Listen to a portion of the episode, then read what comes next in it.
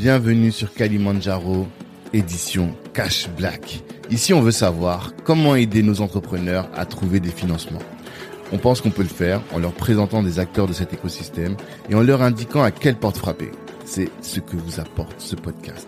Un lundi par mois, on vous présente des acteurs du secteur et on leur demande concrètement quels critères notre boîte doivent remplir pour être finançable. Alors si le sujet vous intéresse, prenez le quoi noter. C'est parti.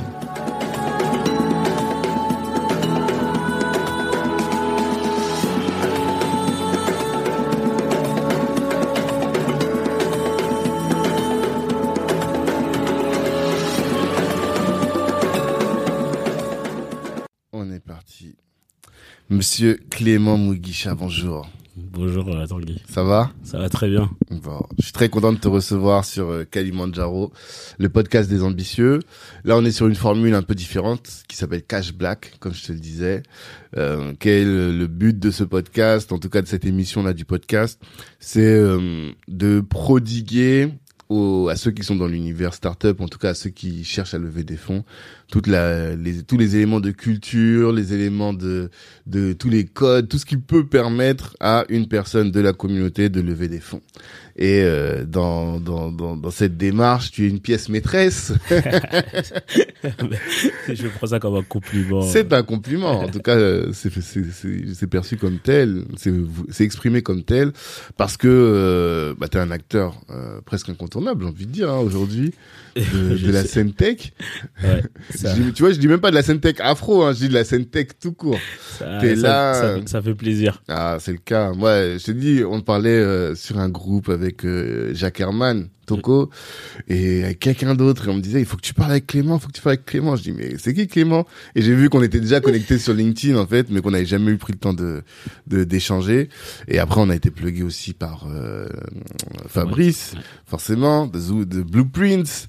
Et donc là, on voit tout de suite l'écosystème dans lequel tu te retrouves. Et donc, c'est cool, tu vois, de, de pouvoir échanger parce que tu connais le sujet. Totalement. Voilà. Donc tu as beaucoup de valeur à apporter à, à nos euh, à nos auditeurs. La première question que je pose sur ce, podcast donc c'est euh, quel est ton métier à toi aujourd'hui? C'est une très bonne question. Ouais. J'ai toujours pas réussi à le- à l'expliquer à mes proches, à mes parents, etc. Donc, euh, moi, mon, mon métier, c'est d'accompagner les entrepreneurs. OK. Euh, plus précisément, quand on parle d'entrepreneurs, je parle des entrepreneurs start-up. Je crois Mhm. qu'on aura le temps du coup de d'expliquer quelle est la différence à mes yeux euh, sur euh, les start-up et les entreprises euh, au plus communs. Oh, moi, du coup, mon rôle, c'est de les accompagner. Je les accompagne sur différents sujets. Ça peut être des sujets business, mhm. mais plus, précis- plus, plus précisément sur des sujets euh, liés à leur levée de fonds. Mhm. Donc, euh, leur, leur recherche euh, du coup de, de capital, d'ar- d'argent tout Mhm. simplement, pour euh, accompagner leur, leur, leur développement tout simplement. D'accord.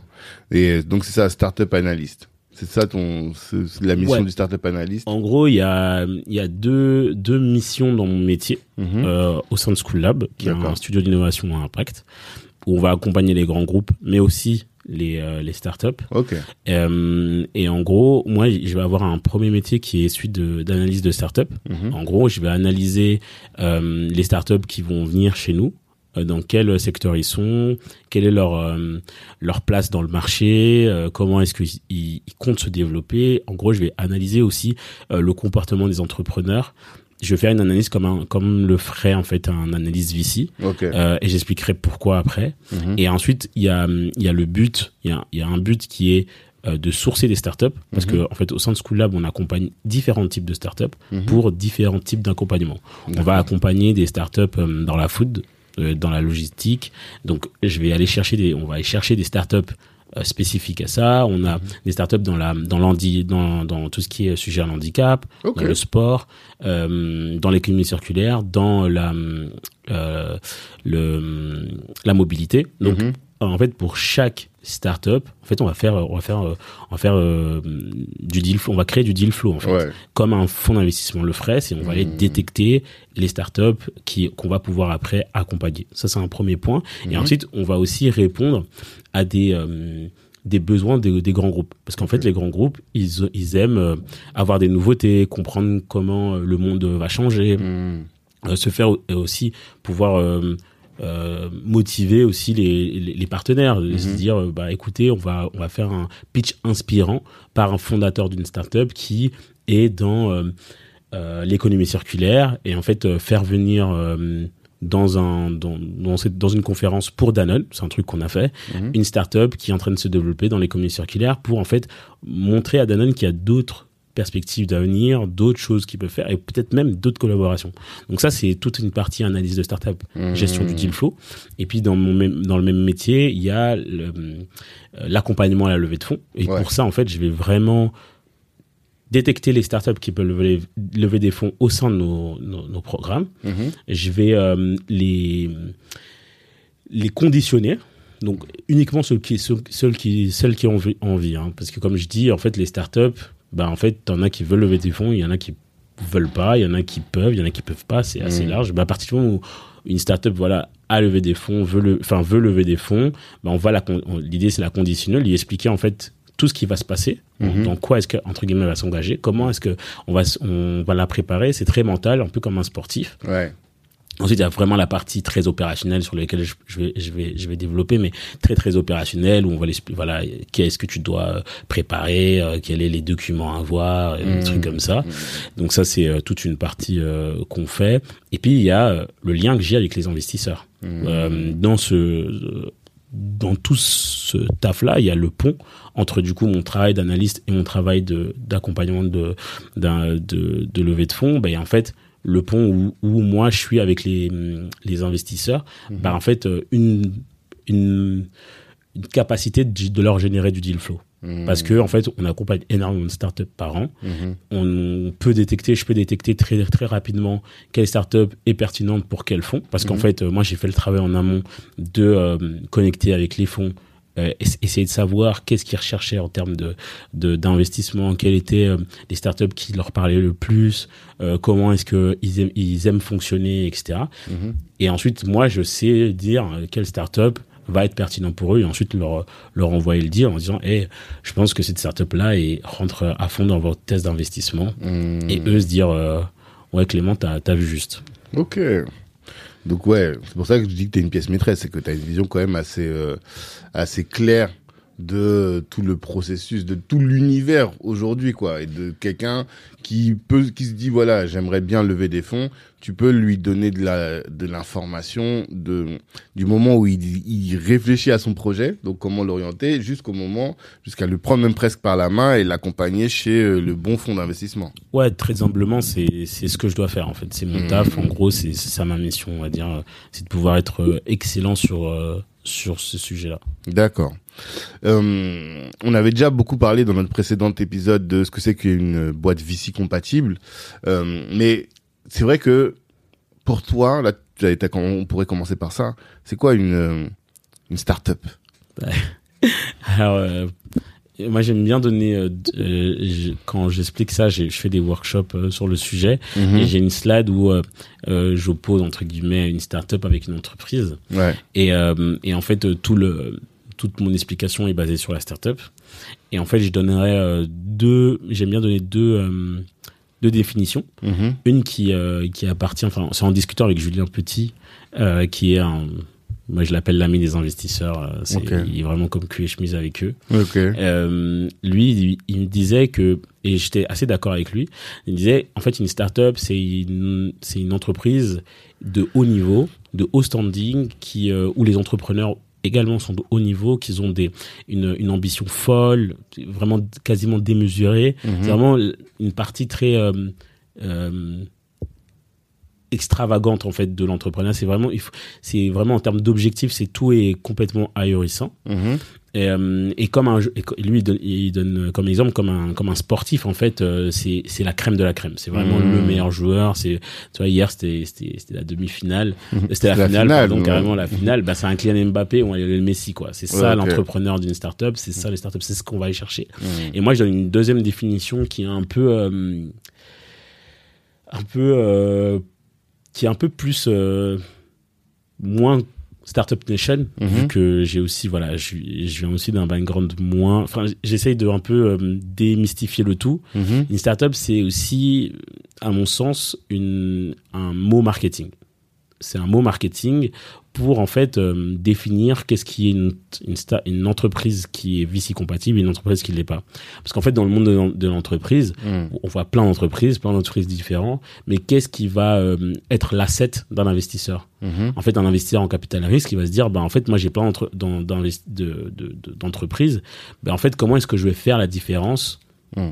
Entre une startup qui, une, une entreprise qui est, euh, qui est pour moi et une entreprise qui l'est pas? Totalement. Ben, en fait, tout simplement, je vais lui donner un nom que euh, que moi où, où j'ai défini des codes, des, des règles euh, où cet asset est, est bon pour moi. C'est un peu comme un investisseur en immobilier. Il y a des investisseurs en immobilier qui vont dire, mais moi je vais chercher uniquement des euh, des, euh, Du des- neuf des- ou de voilà exactement ou- Ouais, ouais, bien totalement. sûr. Mhm. Et en fait, euh, eux ont- vont donner des codes. Et ce qui va être ouf, c'est qu'en fait, euh, ben, les entrepreneurs vont aussi euh, prendre ces codes-là. Ils vont dire, ben oui, moi je rentre dans tous ces codes, donc je suis une startup. Et un boulanger qui fait une entreprise aussi, ben lui, il rentre pas dans tous ces codes, donc il va dire, ben non, non, je ne suis pas une startup, moi je suis un entrepreneur, je suis une entreprise. Et en fait, c'est un peu ça. Mhm. C'est euh, pour moi, c'est aussi ça. C'est comme le mot licorne. Le Mhm. mot licorne, c'est aussi un mot qui a été euh, brandé euh, pour définir un style d'asset. Mhm. Euh, une boîte qui est valorisée un milliard et on sait que c'est ça. Tout le monde sait que c'est ça. Les boîtes qui sont valorisées un milliard savent que c'est des licornes. Mhm. Donc euh, peu Mais les ça. boîtes, par exemple, une boulangerie qui est valorisée un milliard, c'est pas une licorne.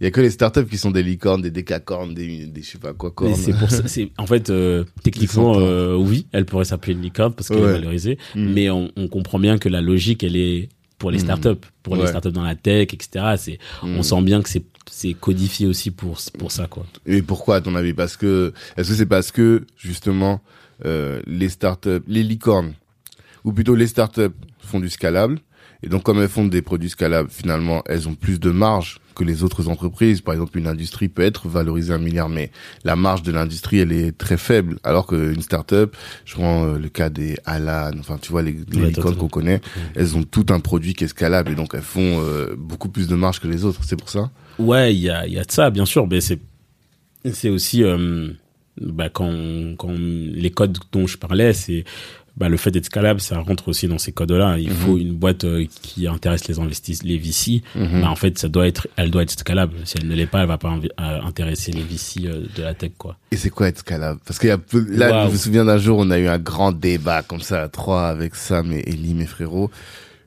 Et euh, on ils comprenaient pas. Moi, pour moi, être scalable, c'est rendement croissant d'échelle et toucher un maximum de monde sans avoir modifié toi ton coût de production. C'est ça. Ouais. Mais eux, ils disaient que c'est industriel. À partir du moment où tu industrialises, on considère que t'es scalable. Ouais, ouais, techniquement, ouais. Il y a Ah. plein de gens qui, aujourd'hui, il y a plein de gens aussi qui disent oui, à partir du moment où tu industrialises, tu Mhm. scales, en fait. Ok. Euh, moi, j'ai une, j'ai une, le- j'ai ma définition du coup. Ok. de enfin, c'est pas, c'est pas une définition, mais euh, j'explique que la scalabilité, elle n'est pas uniquement dans le produit. Euh, je- et, et effectivement, il faut toujours rappeler d'où est-ce que moi je parle. Moi, je parle comme euh, comme quelqu'un qui va aller chercher des boîtes qui vont lever des fonds ou qui vont être financées par des VC. Hmm. Et en fait, la scalabilité euh, des investisseurs, c'est ce que j'explique, c'est pas toujours que le produit. Effectivement, le produit, c'est une, c'est un truc très important et c'est aussi quelque chose que tu vois directement. Quand tu fais une agence quand tu fais un produit, tu le vois, tu, tu, tu fais un SaaS, tu vois directement la différence. Ouais. Mais, euh, mais des fois, c'est la, la scalabilité est dans la structure. Dans la structure de la boîte. Et des fois, les entrepreneurs que, que j'accompagne ou avec qui je discute, ils comprennent pas cette petite euh, nuance. Mhm. C'est que c'est aussi notamment dans la manière dont tu vas euh, recruter les gens, c'est la manière dont euh, la, la boîte va grandir, c'est la manière dont c'est tout ça qui doit être scalable.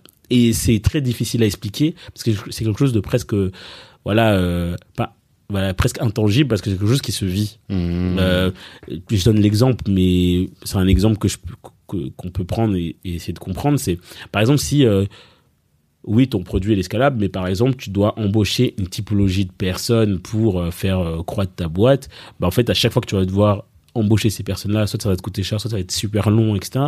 Bah en fait ta boîte elle est pas scalable parce qu'à chaque fois il y aura un temps d'attente à chaque fois pour recruter ce genre de personnes. C'est pour ça que beaucoup à un moment donné quand ils ont ce genre de problème, bah, ils, ils ils investissent énormément, notamment dans la formation. Donc en fait, ils vont former demain euh, ces genres de profils là pour en avoir plus et donc c'est aussi c'est aussi ça la scalabilité c'est pas juste le produit même si c'est un point hyper méga important Mmh. mais en fait la scalabilité ça rentre dans plein plein de points Ouais. qui peuvent euh, en fait euh, euh, voilà créer de la friction De dans, la la- friction. dans, dans le développement de ta boîte En fait, c'est comment est-ce que tu gères ton hypercroissance Et ce que tu dis, c'est cette hypercroissance se gère dans différents points de l'entreprise, sur le marketing, sur euh, les.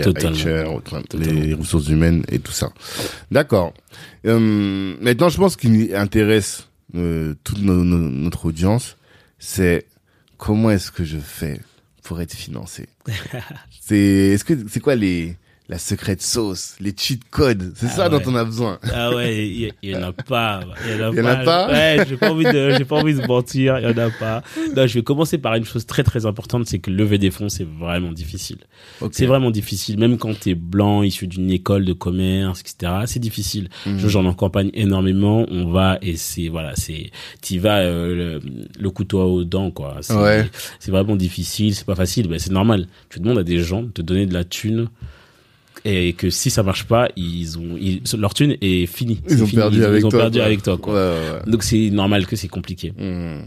Euh, je vais, euh, je vais commencer. Du coup, je commence par ça et en expliquant aussi que quand tu regardes notamment comment c'est, euh, comment le, le- le lever des fonds, c'est c'est compliqué. C'est aussi de quand tu regardes les nombres de transactions qui qui sont faits Mhm. euh, à l'année. Je crois que j'avais des chiffres ici. Tu sais, t'avais euh, euh, les fonds qui avaient levé, qui avaient euh, qui avaient fait des transactions pendant cette année et l'année n'était pas encore finie. hein. Mhm. Donc, euh, tu avais les top 10 euh, des fonds actifs. ouais. Tu as le premier, c'est BPI, avec 148 deals. Et, et c'est énorme, c'est énorme. Mais attention à savoir que, un, ils investissent dans énormément de stades Ouais. de maturité de boîte. Donc, Mm. euh, moi, je vais, moi, je vais me focaliser, moi, sur du stage. Genre, Ça veut dire que c'est des boîtes qui sont très peu matures. En général, on va accoupler ça à quand tu as juste un produit et un tout petit peu de traction ou un truc comme ça. Hmm. Et, euh, et en gros, là, euh, BPI, eux, vont, vont, ont fait euh, 148 euh, deals. Mhm. Et ensuite, le second, c'est Kima, qui en a Ouais. fait 40, euh, 88, Ouais. 88 deals. Et Kima Venture, il faut aussi comprendre que c'est un acteur un peu euh, spécial. C'est que le but, le but de, de Kima, c'est le fonds d'investissement de Xavier Niel, Ouais. qui est euh, du coup euh, piloté par, par Jean de la Roche-Brochard. Mhm. Et euh, eux, ils investissent dans deux, dans deux startups par semaine. Ouais. Donc, on voit que un peu, et le but, c'est euh, de d'accélérer Mhm. d'accélérer l'écosystème. Donc c'est aussi il y a une mission derrière. C'est pas Mhm. juste de dire bon je vais investir mais ça a aussi un but. C'est de se dire en fait on va massivement investir dans l'écosystème euh, français Mhm. pour que du coup euh, on ait plus de succès etc et c'est un risque qui est pris. Et ensuite quand on arrive dans les fonds euh, plus classiques le troisième du coup c'est Eurasio. Et là il a 27 deals qui ont été faits sur une Ah, année et du, du coup, ça descend drastiquement, quoi. On passe de Mhm. 88 à 27. Mhm. Ensuite, on a Thunder Future qui est à 23 deals, Xange à 20 deals. Et pareil, il faut bien comprendre qu'ils investissent à différents stages et que des fois, ben, tu as un, une startup qui va prendre euh, plusieurs capitaux. Ok. Tu Euh, vas donc, prendre un peu chez Euraseo, un peu chez. Ok, d'accord. Et, et- et donc, donc il faut euh, donc on comprend aussi que la que le challenge il est compliqué. Hmm. Euh, et après, euh, là, on est dans un écosystème afro, donc Mhm. quand t'es noir, c'est encore plus compliqué. c'est encore plus compliqué, comme c'est aussi compliqué que euh, trouver une baraque, trouver un taf, etc. Mhm. Donc, c'est pas quelque chose que j'apprends à tes auditeurs. Ouais, non, mais c'est pour montrer à quel point c'est difficile. Mais ça montre que les places sont encore plus chères. Parce que trouver un appart aujourd'hui, bon, c'est vrai que c'est difficile, mais compte tenu de la masse d'offres sur le marché, on y arrive aujourd'hui, tu vois. On arrive, moi je connais plein de gens qui sont propriétaires, plein de gens qui habitent dans des beaux quartiers, tu vois. Il y a, il y a beaucoup moins ce problème-là. Mais parce que l'offre, elle est large. Là, l'offre, elle est resserrée. Totalement.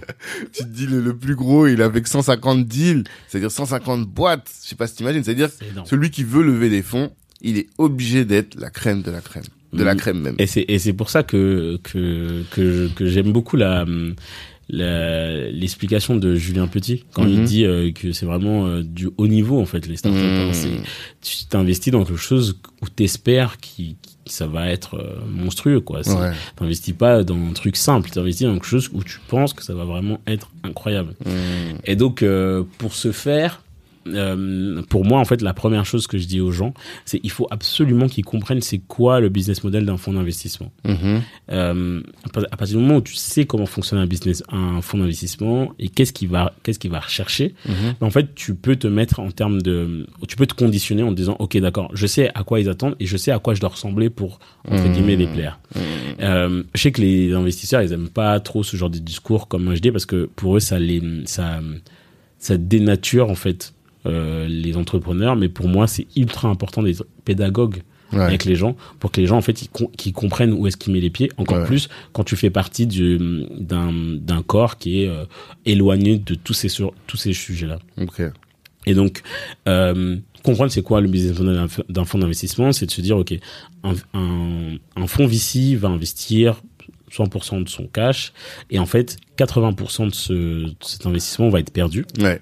et 20% va euh, rentabiliser les, les, Les les 80%. 80% de pertes. C'est ce Mhm. qu'on appelle la loi de Pareto. Ouais. Et donc, c'est ça qui va vraiment, c'est, ça c'est leur business model, c'est comme ça qu'ils arrivent à, à vivre, etc. Mhm. Et donc, dans quoi est-ce qu'ils investissent? Pour qu'ils soient sûrs que 20% vont rem- euh, euh, Euh, rentabiliser, rentabiliser. tous les 80. ouais. exactement, ils vont euh, investir dans une boîte qui va dans dans qui va s'appeler une, une licorne. Mm. C'est un peu ça l'idée, donc qui va être valorisé à un milliard. Ça, c'est un peu quand on dit euh, euh, viser la lune pour tomber les étoiles. Hmm. Donc eux, ils cherchent les licornes. Exactement. Donc si ta boîte n'a pas, elle a pas un potentiel de devenir une licorne, passe ton tour, quoi. Exactement, exactement, totalement. Et en fait, et du coup, comment est-ce que euh, tu sais que, en fait, comment codifier ça Hmm. C'est tout simple.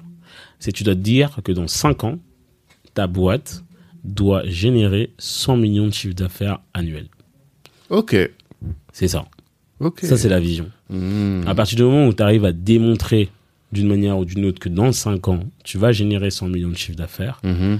ben en fait, ça, là, tu rentres dans la crème de la crème. Hmm. Et, euh, et en fait, ce travail-là, tu vas me dire, OK, euh, un investisseur en early stage, bah, eux, il va se dire, bah, OK, euh, comment est-ce que il peut savoir que moi, je vais générer? Parce que cet argent, je vais pas le faire. Hmm. Oui, je peux faire un business plan en, en écrivant que, etc. Ouais.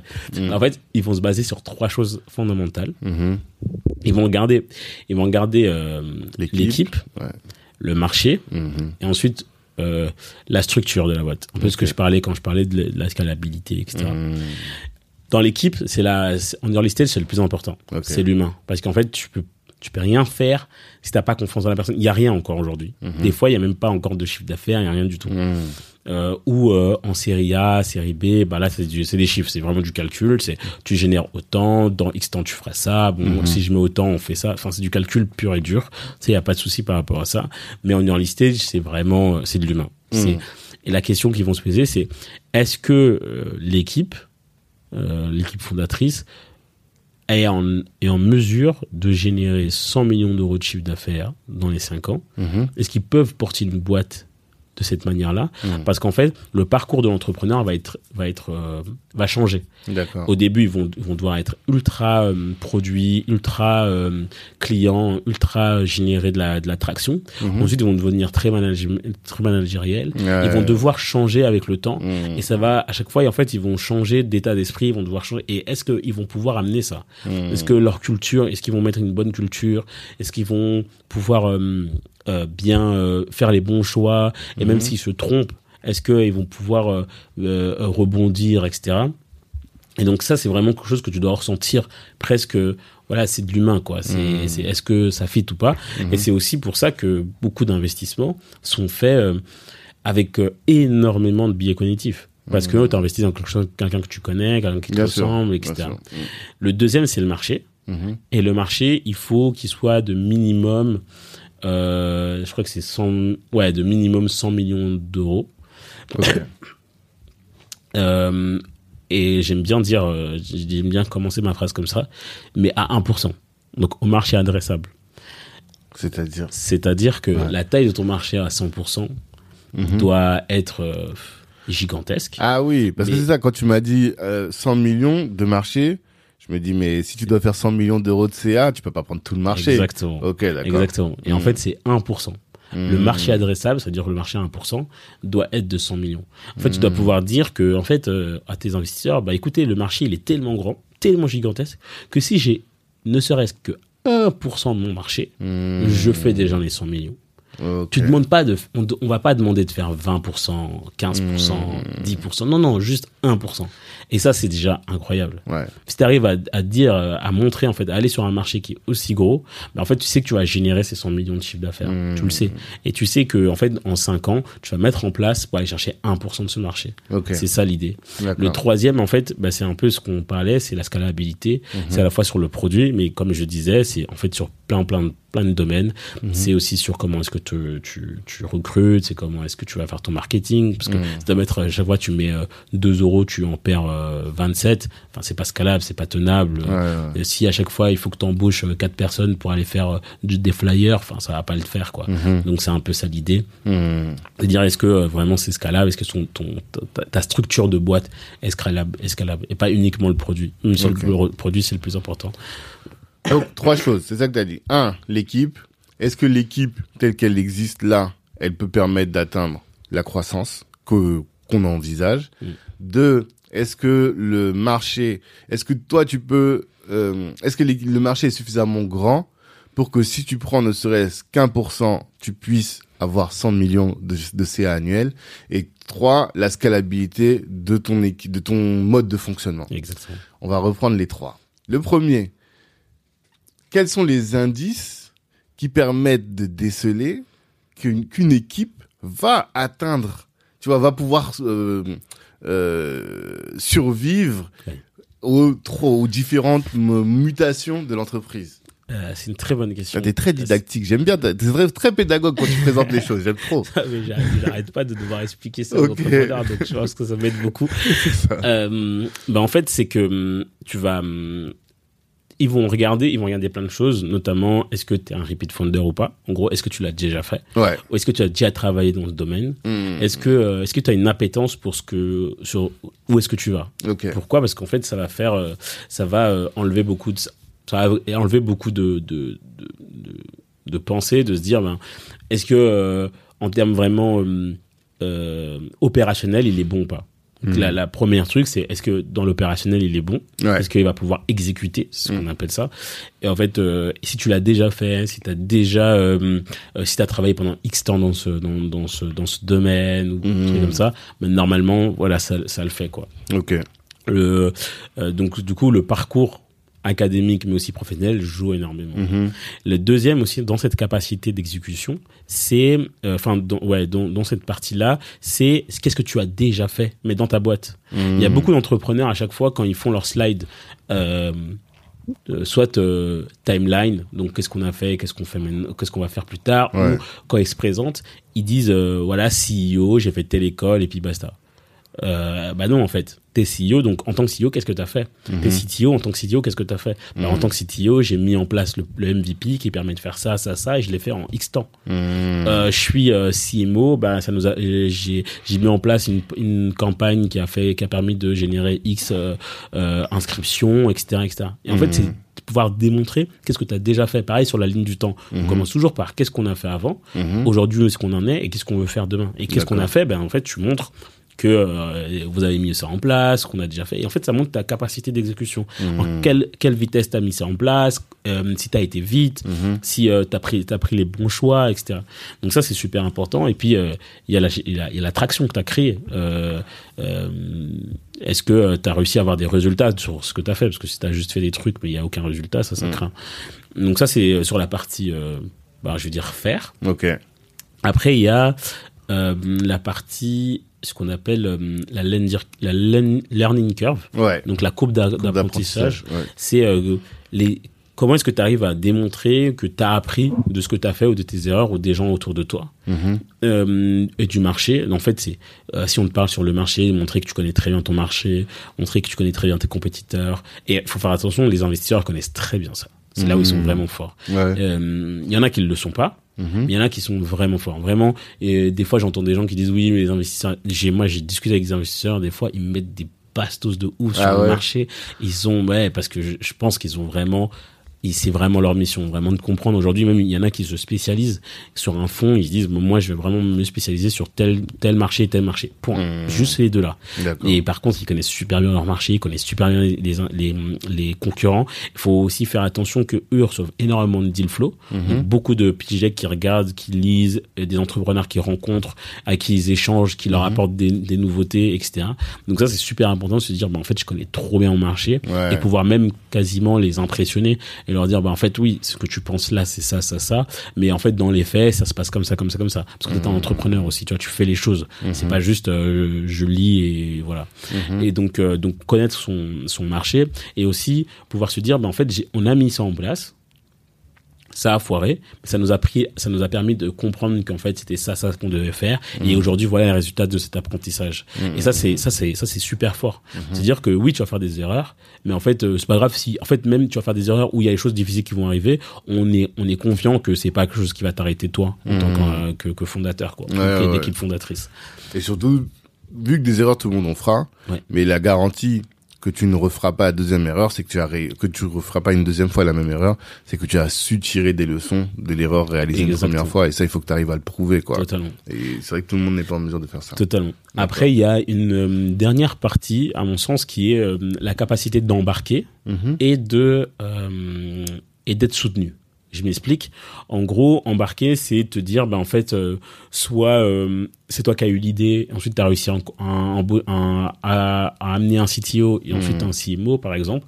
Ben, ça, c'est quelque chose qui est fort. Euh, Mhm. le fait, et c'est un c'est un point très important, mais le fait d'avoir par exemple des advisors qui t'apportent réellement de la valeur, c'est pas Mhm. juste des noms que tu mets en disant voilà, c'est comme les gens, il y a des gens qui mettent des partenaires, ils mettent School Lab, ils dire ben euh, ouais, c'est sympa, c'est vraiment cool, mais mais des vrais partenaires, des gens qui t'apportent vraiment de la, de la, de la, de la pertinence sur ton produit, sur ton, sur ton vrai plus, quoi. Quel exemple tu donnerais? Un exemple, je sais pas, tu es en train de faire euh, une solution de euh, euh, de mobilité. Mhm. Bah, comme partenaire, tu as soit Uber ou tu as Renault ou tu as qui parce que eux ils Mhm. t'apportent euh, soit une expertise sur ce sujet-là ou tu as, Mhm. créé un partenaire. Bah pareil, si tu veux mettre euh, School Lab dessus, bah oui, c'est peut-être qu'on va t'apporter une, une dimension euh, pédagogique ou euh, euh, d'ino euh, Mhm. spécifique. Alors oui, là tu peux nous mettre en, en partenaire, tu vois.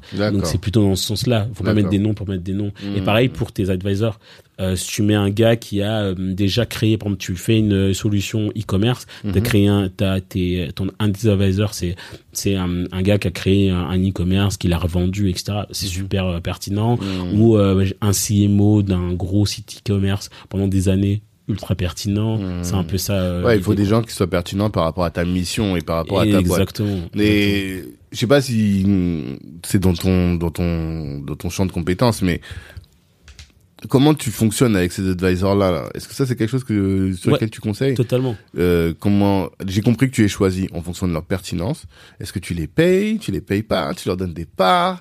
Euh... ouais, Quel est leur rôle finalement au quotidien? Parce que ça, j'ai un problème avec un de mes un des membres de- du réseau. On discute de ça. beaucoup. Ok. Ben, en fait, euh, ben, tout dépend. En fait, euh, il faut bien faire attention. Il y a euh, advisor et il y a, euh, il y a le board. Board C'est- member. ouais, ouais. c'est Mm. deux choses différentes. Mhm. Euh, au départ, moi, c'est un, c'est une, un des conseils que je donne à chaque fois aux, en- aux entrepreneurs, c'est de se dire, ben, en fait, déjà, va chercher des advisors. C'est Mhm. la base des Dès le bases début. bases. Dès le début. Ok. Dès le début, si es en train de faire un, oui, parce que, parce qu'il faut des gens qui connaissent. Mhm. Il faut que tu arrives à fédérer des gens qui ont une expertise. Mhm. En gros, tu vas les chercher, tu vas les chercher sur trois sujets. Le premier, c'est leur expertise. Ouais. Donc, le fait qu'ils ont travaillé dans, dans, dans le truc, etc. Deux, c'est le fait qu'ils ont un réseau. Ouais, fondamental. Exactement. Euh, T'es bien placé pour le savoir. Et le troisième, c'est qu'ils ont du cash. Ah, Voilà. Le troisième, il est pas obligatoire. ok. Ils sont pas obligés d'avoir du cash. Mhm. Mais s'ils ont du cash, c'est beaucoup mieux. Mhm. Comment est-ce que tu sais s'ils ont du cash ou pas? Soit euh, tu sais qu'ils ont travaillé euh, dans des euh, dans un grand groupe euh, très haut placé, etc. Ouais. En général, euh, ils ont pas mal de cash. Soit ils ont fait une boîte, ils l'ont vendu, tu sais ouais. qu'ils ont du Mhm. cash. Donc c'est comme ça. Pourquoi? Parce qu'en fait, le premier le, un advisor, c'est pas un truc que tu, c'est comme un, c'est comme un co- cofondateur. C'est quelque chose que tu fais avec euh, avec beaucoup d'humains. C'est une personne que tu vas aller d'abord contacter, non pas pour son, son réseau, son argent, c'est d'abord pour son expertise et parce que tu le considères. Donc cette personne-là, tu vas lui dire, voilà, moi je suis en train de créer mon projet, Mhm. je sais que là, tu as fait ça. Tu peux m'apporter des, des, des, des, voilà, des, des, beaucoup de valeurs sur tel ou tel, tel sujet, des questions que je me pose, des questions stratégiques, etc. Et j'aimerais qu'on puisse échanger. Une première fois, vraiment, euh, sans, euh, sans euh, le plan de devenir advisor. C'est vraiment, Mhm. j'ai des questions et voilà. Et en fait, la capacité que tu vas avoir, du coup, de euh, d'embarquer cette personne dans ton projet, donc, euh, va être forte parce que c'est comme ça que cette personne va dire bah oui je veux bien être ton advisor j'aimerais bien qu'on se revoie de manière plus régulière de Mhm. suivre ton projet etc Mhm. et, et que ça comment tu fais? Tu vois je parlais de ça avec un, un de mes entrepreneurs qui lui fait un, un projet euh, du coup dans la tech euh, et dans la blockchain euh, NFT etc et dans le luxe. Mhm. lui bah du coup il a fait un, un rendez-vous avec un gars de chez LVMH Mhm. et ce gars-là euh, l'a vu une première fois. Il lui a dit bah dans ton projet je vois ça ça ça comme problème. Il est revenu chez moi. Il m'a dit bah ouais c'est sur bien me passer il m'a dit ci il m'a dit ça. Il m'a dit ça ça va pas. Je lui ai dit ok maintenant t'as un mois pour régler ces problèmes là et de retourner chez lui lui dire hey, tu te rappelles ce que tu m'as dit? Bah regarde Mhm. j'ai réglé ça. Ça je l'ai réglé. Ça j'ai pas réussi à régler. Comment est-ce que tu on a essayé de faire ça ça ça. Comment toi tu le réglerais? Mhm. et en fait, cette personne va se dire quoi Elle va se dire, bah putain, cette personne, elle est super smart. Elle exécute. Mhm. Oh, je lui ai donné euh, trois euh, sujets. Il est revenu vers moi en me disant, à me donner des nouvelles, etc. Mhm. Mais en fait, ça montre sa capacité d'exécution et ça me donne, en- enfin, il fait un truc sérieux, quoi. Ça Ouais. me donne envie de m'engager. Mhm. Et en fait, c'est un peu ça qui va, qui va rythmer la relation. Mhm. Et en fait, moi, j'aime bien donner cette stratégie euh, pour commencer sa levée de fonds. Mhm. On rentre dans un truc un peu plus euh, go, quoi, Direct. Mais en fait, ces stratégies-là, elle est smart parce que tu, euh, tu fédères du coup autour de toi des personnes qui ont l'expertise, qui ont un réseau et qui ont de l'argent. C'est le combo parfait, c'est le Ouais. trio gagnant pour la smart money. Mhm. Ce qu'on appelle la smart money avec les business angels, Ouais. bah ça c'est exactement ça. Mhm. Parce que c'est les premières personnes en connaissant ton projet qui vont se dire ah mais en fait euh, là euh, ta croissance elle a besoin d'être accompagnée avec du cash. Il te Mhm. faut il te faut lever des fonds maintenant. Et c'est d'être les mieux placés en fait de, pour te dire ça. Pour t'ouvrir leur réseau et- ou pour te mettre eux-mêmes Exactement, exactement. Et eux, ils te connaissent déjà, donc t'as Mhm. pas besoin de les, de les convaincre. Ils savent que t'exécutes, t'as pas besoin de les convaincre. Ils connaissent ton projet, t'as même pas besoin de leur pitcher. Ils le savent. Des fois même, ils t'avancent. Ils te disent, ah, euh, si jamais tu vas commencer à lever, moi, je suis prêt à mettre 50. Mhm. Voilà. Et si t'en as quatre de, de, de, de advisors comme ça, Ouais. Bah t'as déjà euh, sur ta levée de fonds, t'as déjà 200 000 euh, cas Ouais. qui est sécurisé. S'ils ont pas de cash, bah c'est mieux placé pour leur à qui toi tu vas demander. Et tu connaîtrais pas quelqu'un qui serait prêt à intéressé. Bah eux ils vont dire bah oui je te mets en relation. Et la mise en relation est beaucoup plus forte que si toi tu vas à froid, tu vois. Ouais. Et donc euh, c'est un peu comme ça qu'on commence euh, sa levée de fonds. Ça c'est pour euh, C'est comme ça qu'on commence à lever de fonds. C'est comme ça aussi que euh, on revient à la question de board et euh, d'advisor et de membres du board. Donc tu dis les membres du board ou les advisors, on les sélectionne en fonction de leur réseau, en fonction de leur expertise et en fonction de l'argent. T'as pas les- dit le, le, board, le board il paye. Le board le board techniquement il paye pour être là. ah c'est les gens qui investissent dans la boîte. Eux, ils disent, bah moi, euh, j'ai mis X euh, euros, j'ai envie d'avoir un un siège. droit de regard. voilà, tout Ah, simplement. Ok. Et, euh, et les advisors, eux, tu peux les payer. Tout, tout va dépendre de la relation que tu as avec eux. Tu peux leur dire, Mmh. bah écoute, euh, t'as euh, une place préférentielle, c'est-à-dire que tu payes, euh, tu payes au lieu de payer 50K par exemple, tu payes 5, 5000 et, euh, et du coup tu rentres, t'as autant de parts et tu rentres dans la boîte. Enfin, tout, Mmh. tout dépend un peu de, de tout ça. Euh, après, tu peux les payer aussi Mhm. par mois. Tu vois, a- moi je connais. Les jetons de présence, on m'a dit, des trucs comme ça. Ouais, totalement. Moi, je connais du coup un, un gars qui est advisor et qui, qui demande euh, ouais euh, 2000 balles, euh, je crois pour trois euh, pour trois mois ou un truc comme ça. Euh, donc tout dépend de de, de la De relation. la formule. et de- En vérité, il ouais. n'y a pas de. Exactement. Il y a des gens qui y a des gens qui font ça gratuitement. Ouais. Ben, idéalement, c'est ce qu'on cherche, tu vois. hein. Ouais, ouais. Non, le mieux, c'est les gens qui payent pour être à ton bord. ça, c'est l'idéal. Mais bon, faut que tu aies un produit, un projet hyper sexy, quoi. C'est ça, en fait. Bien sûr. Enfin, ça c'est ça c'est normal aussi. euh, Ouais, en fait, c'est ça. ça c'est la base. Hein. Et c'est un peu ça aussi que moi je suis vraiment je suis vraiment dans euh, le milieu startup etc.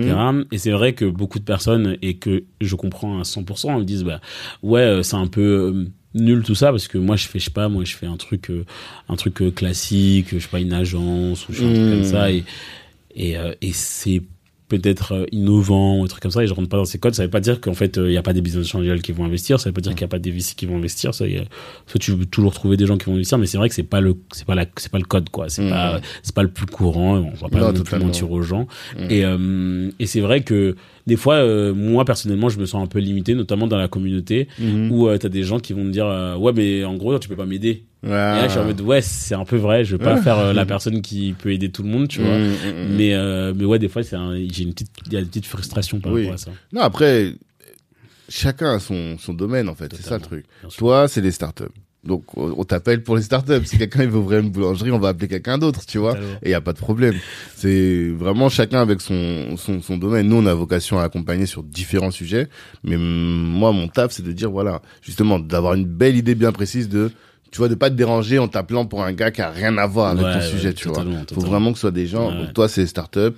Et start-up, on a bien défini ce que c'était. On a bien défini quelles sont les, les conditions, donc, pour que le, un peu la grille qui fait que le fondateur ou l'équipe fondatrice peut permettre de, d'aller beaucoup plus loin. Ouais. Maintenant, le marché, faut qu'on en parle un peu, Ouais, tu vois. Totalement. Euh, t'as dit un marché dont 1% fait 100 millions, donc faut que ce soit un marché à au moins un milliard, Ouais, tu vois. totalement. Euh, quels sont les différents marchés? Je sais qu'on entend souvent EduTech, FinTech, euh, FoodTech, AssureTech, ouais, voilà. Énormément de marché, franchement, tu, tu vois, une fois, j'ai pris une gifle de ouf. C'est un entrepreneur que j'accompagne, gros big up à mon gars, euh, Mathias Moat, Mhm. qui, euh, lui, sa première slide, c'était son marché. Mhm. C'était le marché de, euh, de l'intérim BTP, je crois qu'il a 10 milliards, c'est énorme. Intérim En BTP? France, En Ok. France, uniquement en. France. Mhm. Intérim BTP en France. 10 milliards. Tu veux faire quoi avec ça? Enfin, je sais pas. Moi, Son premier, sa première slide, c'était ça, quoi. Et c'est C'est logique. son asset le plus. Tu veux rien faire d'autre. Mm, Il y a rien à faire. mm, mm, Et en fait, euh, c'est un peu, c'est un peu ça. Il y a plein, il y a énormément de marchés. Il y a des marchés qui se créent. Euh, il y a des marchés qui sont en, en, en baisse. Enfin, Ouais. on le voit pas encore, tu vois. Là aujourd'hui, ils sont, euh, euh, j'ai pas, de- j'ai pas de, j'ai pas de nom, mais ils sont euh, à 100 milliards par exemple. Mais euh, tu sais Tu que chaque année, ils font, ouais, chaque chaque année ils font 10, moins 10%. Mais Euh, quels sont les marchés? Alors, tu as expliqué un peu School Lab, les marchés sur lesquels, enfin les marchés, les secteurs, les segments sur lesquels vous allez. Quels sont les marchés dont tu sens que, voilà, les fonds sont euh, ont beaucoup d'appétence J'étais avec euh, Ange de la BPI, tu vois qui c'est Oui, totalement. Ouais. Et donc lui, il fait beaucoup de contenu sur euh, la créateur économie. C'est un sujet qui t'intéresse aussi. Ouais. Et je lui dis à chaque fois qu'il poste, je lui dis mais j'ai remarqué que dans les levées de fonds d'un créateur économie, il y a toujours euh, blockchain. euh, Oui. C'est des, des buzzwords quoi. Ouais, totalement. Mais est-ce que plus largement, tu as des mots comme ça Tu sais que ces marchés-là, là, c'est les marchés du moment? Ouais, euh, il y a le marché de l'impact, Ok. énorme, et qui va faire que grossir. Qu'est-ce qu'on appelle impact, impact de... C'est c'est une bonne question. Ouais, parce que j'entends beaucoup ce mot. Ouais, mais en fait, c'est tout, ce- c'est tout ce qui a apport euh, de près ou de loin. L'impact, ça peut être de l'impact euh, social ou environnemental. Hmm. Et euh, c'est un secteur qui est en grosse, euh, voilà, grosse explosion. Je pense que c'est parce que ça, il y a un changement de, euh, de, de mode de consommation des Mmh. gens et euh, où les gens font de plus en plus attention à l'impact, à euh, qui, ce qui a un impact positif ou négatif, etc. Donc il y a plein de sujets qui peuvent arriver, notamment sur comment est-ce que tu vas traquer euh, l'impact Mhm. d'un produit, l'impact d'un environnement, euh, peu importe, tu vois, l'impact d'une boîte, euh, l'impact social aussi, tu vois, quel impact social va avoir une boîte, positif ou négatif, etc. Ou même d'un produit et autres. Il y a aussi euh, euh, la manière de, euh, tu vois, euh, changer notre manière de, de produire. Tu Mhm. vois, par exemple, si tu arrives à créer, euh, tu vois, j'ai une startup qui crée des espèces d'emballages euh, Mhm. de pour euh, que ce soit de plastique, c'est un autre type d'emballage. etc. ouais. Eh ben, tu vois, il y a plein, plein, plein de domaines et en fait, ce, ce truc-là, tu pourrais te dire, ben, en fait, c'est pas, enfin, c'est un, il est dans le, dans l'éco, dans le, dans le secteur de l'emballage ou je sais Mhm. pas, mais en fait, euh, non, en fait, le fait qu'il ait une dimension impact où il dit que l'une de ses forces, c'est le fait qu'il va pas polluer, il va déplastifier les choses, ben, en fait, de facto, ça le, ça le fait rentrer dans, dans un Dans sujet d'impact, mm, Et donc, euh, donc il y a ça, il y a la, il y a la, l'agriculture. Ok. La food, ça c'est c'est normal, les gens vont, devront toujours se nourrir. Ouais. Il y a la mobilité, Mhm. qui est un qui, qui est un vrai sujet euh, tu vois il y a je regarde la série euh, je crois que c'est super euh, même du coup sur euh, sur sur la création de Uber Ok.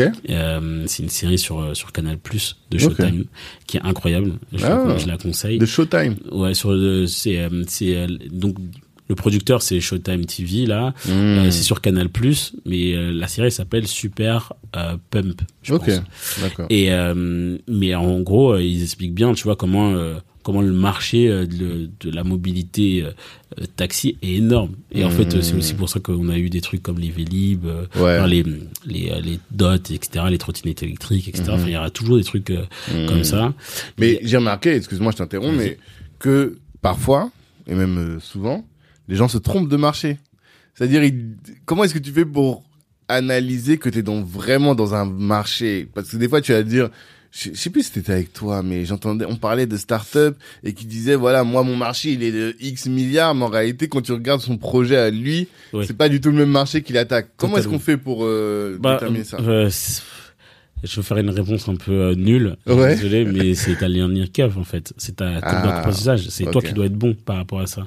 Et on va pas te louper. Un investisseur ou quoi, il va Ouais. pas te louper. Mhm. Et un, un bon moyen euh, de savoir euh, dans est-ce que tu es dans le bon marché ou pas, c'est de faire, euh, moi j'aime beaucoup, c'est la slide, on appelle ça la slide écosystémique. Mhm. Et en fait, c'est ça te permet en fait de dire, OK, dans quel écosystème je suis. Mhm. Et moi, je me positionne dans tel, dans cet écosystème-là. Mhm. Qui sont euh, les acteurs de cet écosystème, sans essayer de dire qui est le meilleur ou qui est pas le meilleur, on s'en fout. C'est juste qui fait quoi. Et en fait, c'est une slide de, de Buffer, la startup Buffer, qui qu'elle a, elle a fait ça. Elle a fait une slide écosystémique, du coup, pour montrer le marché, Ouais. pour différencier. Ben, en fait, t'avais, euh, De faire, il faut Euh, de la com. Non, ouais, de faire. c'est un, outil un de outil marketing. euh, de Ouais, ouais. marketing euh, pour euh, envoyer euh, des posts, de- des euh, posts, etc. ouais, ouais.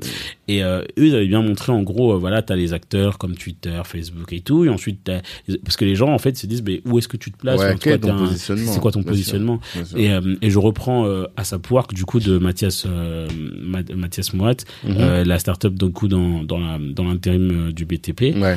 Eux, euh, pareil, ils avaient fait, on a aussi fait un un, une slide écosystémique c'était assez Mhm. intéressant parce que du coup beaucoup de personnes me disaient à la base ouais mais du coup tu fais comme easy work ouais mais du coup tu fais comme si ça Mhm. Je dis bah non non regarde en fait ma, ma slide c'est euh, t'as euh, tout ce qui est euh, euh, intérim Mhm. et ensuite euh, enfin t'as tout ce qui est euh, en fait euh, gestion des, des, des workers en fait et ensuite, tu as l'intérim, tu as les freelances. Dans les Mhm. freelances, tu as telle startup, tu as les freelances euh, digitalisés, tu as Mhm. telle, telle, telle boîte, Mhm. tu as l'intérim généralisé, tu as telle boîte, tu as l'intérim spécialisé, tu as telle boîte, intérim spécialisé, digitalisé, tu as telle boîte. Et en fait, voilà comment se fon- fonctionne ce- l'écosystème global. Voilà ce que moi je me trouve, voilà qui est qui, qui fait quoi.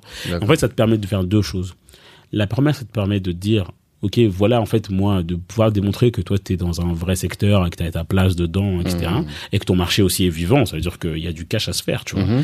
Euh, et deuxième, qui est un peu très, un peu loin, mais qui est très intéressant, moi j'aime beaucoup, c'est de pouvoir, pouvoir voir qui peut t'acheter.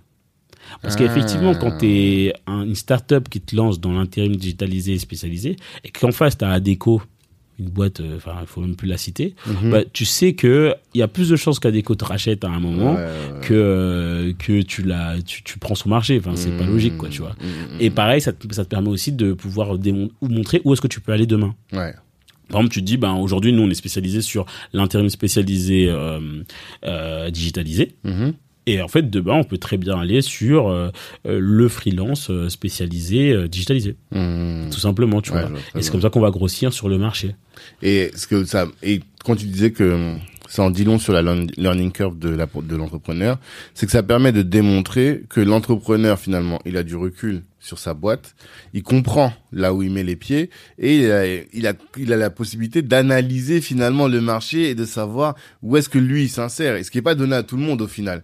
Les gens qui ont pas euh, cette capacité, qui sont pas euh, armés intellectuellement pour pouvoir avoir un esprit suffisamment synthétique, suffisamment de hauteur, bah tout de suite ils vont être discrim- discriminés là à Ouais, cette occasion-là. no- notamment disqualifié. Ouais, Disqualifiés, voilà, parce que c'est vraiment un c'est vraiment un moment comme ça il faut bien Mhm. comprendre que euh, prends quand tu fais ton roadshow donc quand tu vas aller chercher les- la levée de fonds et etc Mhm. bah en fait euh, t'es systématiquement en train de d'être euh, catalogué comme négatif enfin je sais pas Mhm. comment expliquer ça mais en fait tu pars perdant Ouais. c'est normal. En fait, quelqu'un qui vient vers toi et tu veux, il veut, tu veux qu'il te donne de l'argent, ben les VC ils sont en mode bon, je vais commencer par dire non, Ouais, ouais. parce qu'ils disent non 99% des cas, donc Mhm. ils vont dire non. Mhm. Donc toi, tout ce que tu dois faire, c'est les convaincre, c'est en fait diminuer ce non. Et plus tu vas diminuer le non, et plus à un moment donné ils vont dire ah ben en fait euh, j'ai quoi, j'ai 80% de oui et 20% de non. Là, du coup, ça va être un oui, tu vois. Ouais, ouais, ouais. Et en fait, c'est la capacité que tu vas de leur rassurer, Mhm. de leur rassurer, de le montrer qu'en fait, un, tu le connais, tu connais bien ton truc, Mhm. deux, qu'il peut faire du cash, etc., Mhm. etc. C'est ça qui va te permettre euh, d'avoir un oui à la fin. Mhm. Et si en fait t'arrives et à un moment donné dans sur un sujet où soit il est fort ou soit qui a un no-go euh, direct, un red flag, je connais pas mon marché, Mhm. ben il va même pas t'écouter plus que ça, Ben tu vois, il va te dire non directement. Ben euh, oui. Donc il faut être prêt. Ça montre qu'il faut vraiment être il faut prêt. être euh, super quel méga prêt, c'est ça que Mm. euh, Katia et Noéla disent toujours, il faut être surprêt même. Ouais, C'est ouais. un peu comme mon père me disait euh, quand il était petit, il me disait euh, Clément, tu dois avoir euh, so- là où un blanc il a Ouais. 70, euh, toi tu dois avoir 80 90. Ouais, c'est exactement la même chose. Euh, pour tout le monde là, là c'est vraiment du haut niveau là. Il Mhm. faut bien comprendre d'où on met les pieds, c'est que c'est très difficile. Et ça c'est Mhm. ça beaucoup de personnes ne se rendent pas compte à quel point c'est c'est un jeu euh, compliqué euh, Mhm. lever des fonds, c'est c'est pas facile. Enfin, il faut vraiment euh, arriver à du. C'est pour ça que le meilleur conseil que je peux donner aux gens, c'est euh, et de l'attraction Mhm. et de l'attraction. Regarde euh, si t'es dans tel domaine, regarde ton concurrent quand est-ce qu'il a levé en précide. Tu fais un tout petit peu plus que lui et là tu commences ton roadshow à ce moment-là quoi. Et pareil, il faut pré- il faut préparer sa levée de fonds bien avant, ça. six mois avant. Mais c'est ça, en fait, que je, là, je suis en train de me dire, quelque chose que j'avais pas pensé jusque-là, mais avant qu'on qu'on aborde la, on aborde la scalabilité de la boîte, c'est, il faut, euh, tu vois, tout à l'heure, tu parlais d'un centre de formation, de cette capacité à se préparer. Comment tu te prépares, en fait? Comment est-ce que quelqu'un qui est là et qui, même qui rentre en, non, peut-être qui sort d'école, qui se dit, voilà, là, je vais me lancer dans, je vais lancer une start-up, j'ai une idée de start-up. Qu'est-ce que tu lui dirais, quelques conseils tu, tu lui donnerais pour dire, voilà, fais ça, ça, ça, prépare-toi. Parce que là, là, tu vas être dans un game qui est compliqué. Le premier truc que je le conseille, c'est la c'est la partie business. Ouais. La partie business, c'est le plus important. C'est au départ, il faut que tu sois focus sur ton produit et tes clients. Hmm. C'est la base des bases, c'est ce qui compte le plus. Aller chercher de l'attraction, donc créer un produit qui qui plaît aux gens, que les gens kiffent, et ensuite euh, que de l'attraction, donc de plus en plus de gens qui kiffent ton produit. Même Mhm. si euh, ils ont de la frustration, du style ah ça serait trop bien qu'il y ait ça, ça serait bien qu'il y ait ça, ça c'est un bon signe, c'est pas mauvais quoi, tu vois. Mhm. Et euh, ou bien que les gens partent parce que t'as pas cette euh, cette solution là. Tu te dis Ouais. bah, en fait tu sais que quand tu quand tu l'auras tu tu retourneras les chercher. Ok. Euh, donc ça, c'est un premier point. Ensuite, le deuxième, c'est de te dire, ok, euh, regarde en fait, euh, qu'est-ce qu'a fait tes concurrents? Toi dans ton écosystème regarde ce qu'il y a. Tu vois t'as toujours des startups qui ont déjà levé des fonds etc quand tu fais un SaaS ben en fait en général on sait euh, euh, quelles étaient les métriques d'un quelles, quelles sont les maîtrises d'un SaaS euh, en early stage. Ouais. il faut que tu aies les mêmes tu vois. Tu peux pas Mhm. ne pas avoir les mêmes. Tu peux pas être euh, moins bien. C'est Ouais. pas possible. Au moins, minimum, minimum la même chose. et, et en vrai s'ils ont déjà levé et si ça, ça, tu regardes un peu le temps que ça a pris pour lever bon, en général tu dois être un peu plus Euh, parce que les chiffres ben ils veulent mieux les investisseurs ils veulent quelque chose qu'ils de ont déjà fait. Tu vois, comme toi, t'es le phase second, enfin, t'es celui qui vient derrière. faut exactement il faut que tu sois un peu mieux. Et le deuxième le deuxième point enfin le second c'est te dire en fait qu'il faut que tu sois bien accompagné. Mhm. parce que tu vois euh, il y a plein de choses que tu connais pas Mhm. c'est normal en fait. Quand t'es un entrepreneur, euh, tu vas faire plein et surtout quand t'es un first time, il y a Mhm. plein de choses que tu vas faire où tu vas faire des erreurs où tu connais pas, où c'est la première fois que tu te compte, tu, tu, tu, euh, rencontres ce cas-là. Mhm. C'est comme les gens et tu sais, euh, j'écoutais un, un truc d'un d'un des, des cofondateurs de chez euh, Payfit, Mhm. il disait ben en fait les RH au départ ils le faisaient vraiment en mode pff, voilà on, tranquille quoi, on va Mhm. voir, euh, on va chez les gens, on leur dit on aimerait bien t'avoir et puis euh, Mhm. on, on gère euh, au cas par cas. Et après un jour ben, t'embauches une directrice RH, un Ouais. RH et ils te disent bon Ce que tu dis, c'est que très vite, Voilà. il faut que t'aies les bonnes personnes. et c'est pour ça que ce, ce travail, enfin, je reviens un peu dessus, mais ce travail d'avoir des, des, des advisors, des gens qui te conseillent, c'est super important, même pour les investisseurs. En fait, eux, ils te connaissent pas, ils se disent, ben, t'es nouveau, mais le fait de voir que t'es bien entouré, que t'as des gens solides autour de toi, qui te conseillent, que t'écoutes, ben, ils vont se dire, ok, on n'est pas les premiers arrivés, euh, Mhm. c'est, ce, gars, il est pas, pas teubé, on va parler aux gens qui le conseillent, on va leur demander un peu bah, qu'est-ce qu'ils en pensent de lui. Mhm. Et puis c'est un peu ça qui joue. Et en fait, être bien entouré, c'est vraiment la clé parce qu'il y a tellement de choses que tu sais pas. Je pense à Jo- Jonathan Cherki, tu vois, le comptateur de chez euh, euh, de chez euh, Content Square, Ok. une grosse boîte euh, licorne française, etc.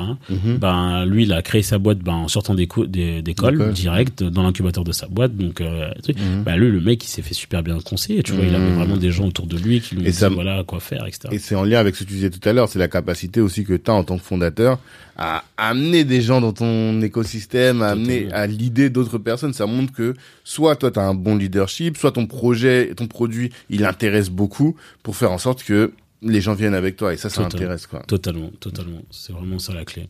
Donc ouais, tu me disais euh, qu'il y a un troisième point euh, qui- sur lesquels les gens doivent être vigilants. Et tu dis est-ce que est-ce que tu as les conditions de la scalabilité dans ta structure? C'est ça que tu disais. C'est ça, en gros, le, le dernier point, c'est la, scalabilité. Ouais. Et, et comme je dis, comme on se disait tous les deux, ouais, la scalabilité, en général, les gens vont directement sur le produit, ce qui est super logique, qui est logique et normal, etc. Mhm. Mais c'est pas que ça. C'est vraiment la capacité que tu vas avoir euh, à, euh, à faire en sorte que pour le même euh, pour le même coût de production, etc. En fait, tu vas pouvoir euh, aller vite, etc. Et en fait, c'est la capacité que tu vas aller de- à déployer les choses. Mhm. C'est vraiment ça, et c'est la vélocité de ton business. Ouais. C'est est-ce que tu sais aller vite, est-ce que tu sais aller bien? Tu vois, je pensais euh, à un truc de malade. C'était, euh, je parlais avec le le le général manager de chez euh, de chez Deliveroo Ok.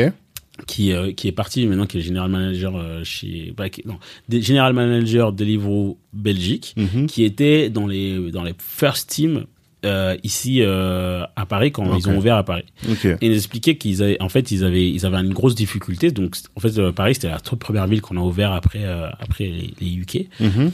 et euh, en fait, il me disait, bah, en fait, quand ils ont commencé, ils avaient du mal de ouf. Parce qu'en fait, euh, lui, il devait ouvrir les, hum, les magasins, si- les, les, les restos, si je dis pas de bêtises. Mhm. Il avait une collègue qui devait ouvrir euh, les, euh, les, euh, les livreurs. Mhm. Et euh, t'avais une autre collègue à lui qui devait ouvrir, du coup, les, le marketing, du coup, les, les, les acheteurs, quoi. Et en fait, ils y arrivaient pas. Mhm. Ils y arrivaient pas, c'était c'était c'était bancal, etc. Et en fait, c'est la capacité qu'ils ont eu à se dire, ok, comment est-ce qu'on fait pour ouvrir assez rapidement Mhm. et de manière euh, saine et pérenne pour tout le monde.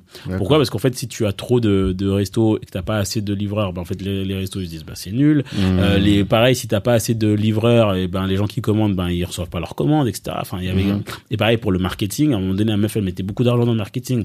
Les gens arrivaient, mais les gens ne pouvaient pas commander. Enfin, il y avait un truc qui allait pas. Ouais, ouais. Du coup, ils ont créé un truc qui s'appelle euh, la stratégie du diamant. Mhm. Et en fait, ils ont, ils, ils ont, ils ont vraiment processé, processé le tout. Ils ont ouvert rue après rue. Ok. Rue après rue. C'est pas, pas pour dire, euh, euh, non, c'est vraiment rue après rue. Ils, ils prenaient une rue. Ils allaient, il y avait combien de magasins dans la rue? Mhm. Ils ouvraient la rue. Ils ouvraient en même temps les cyclistes de cette rue-là. Mhm. Et ils faisaient la com sur ce quartier-là.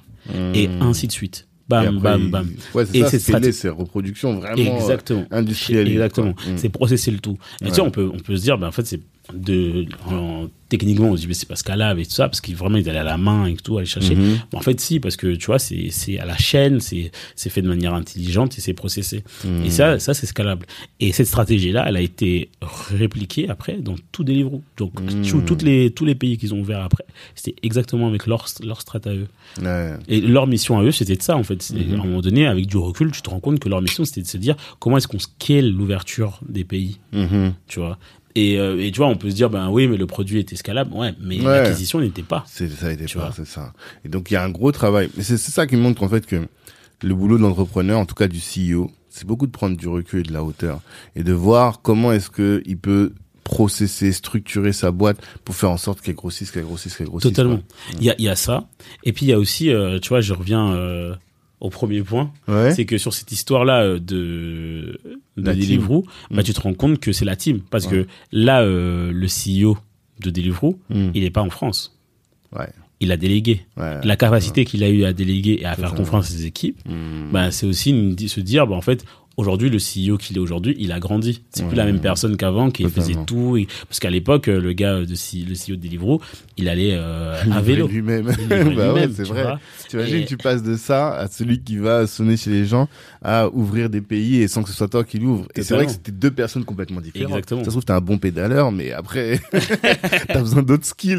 De. Et sa stratégie à lui d'ouvrir euh, les UK n'allait pas tenir en fait pour ouvrir. euh.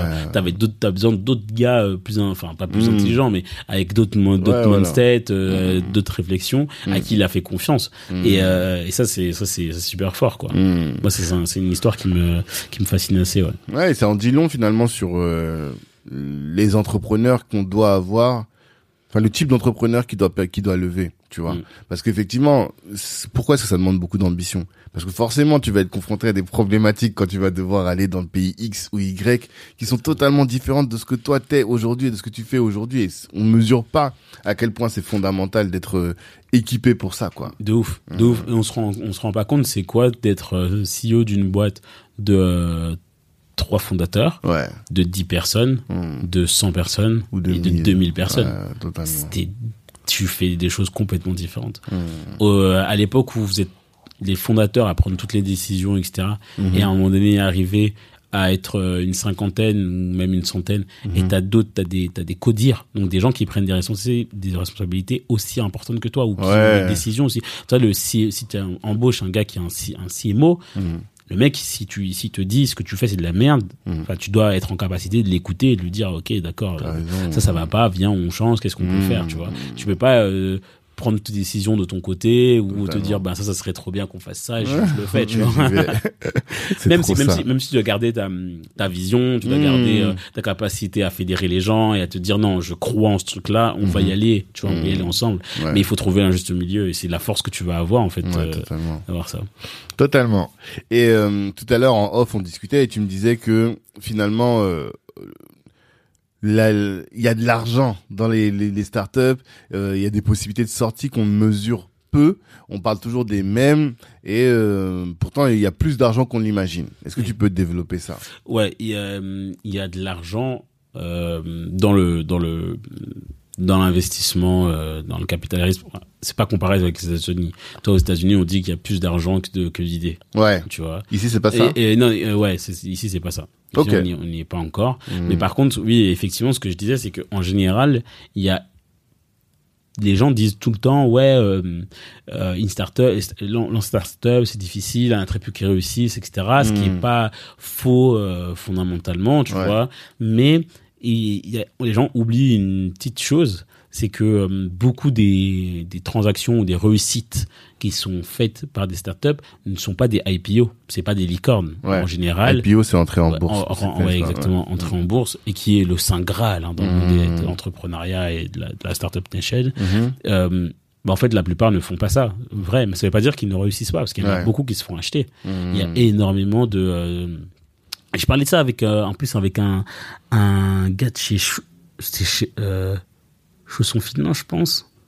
Ouais, euh, un leveur de fonds, euh, grosse, euh, grosse, gros acteur, Mhm. énorme acteur du, du sujet. Il me disait, mais la plupart des, des transactions eux font, c'est du rachat et de la Mhm. vente. Et, euh, les, et en Angleterre, c'est énormément ça. Ouais. En Angleterre, c'est, enfin, en Grande-Bretagne, c'est que ça. que- Mhm. C'est que des achats, reventes, achats, reventes. Enfin, c'est le M&A, euh, merger and acquisition, c'est, Mhm. c'est énorme en fait. Mhm. Et, on et ça, on s'en rend pas beaucoup compte. Et Ouais. en plus, dans ce domaine-là, il y a, il peut y avoir des startups qui sont pas des startups en fait. Hein. Mhm. Il peut y avoir des boîtes qui sont pas startups. euh, Oui. Le seul risque, le seul problème qu'il peut y avoir dans ça, c'est que effectivement tu revends ta boîte, mais que en fait les conditions que t'as, enfin t'as perdu tellement de parts de ta boîte ou euh, tu vois les conditions que euh, l'argent qui euh, qui va sortir va d'abord à tes investisseurs et toi à la fin. Oui, là tu peux te dire mais en fait j'ai perdu. Mais en fait Mhm.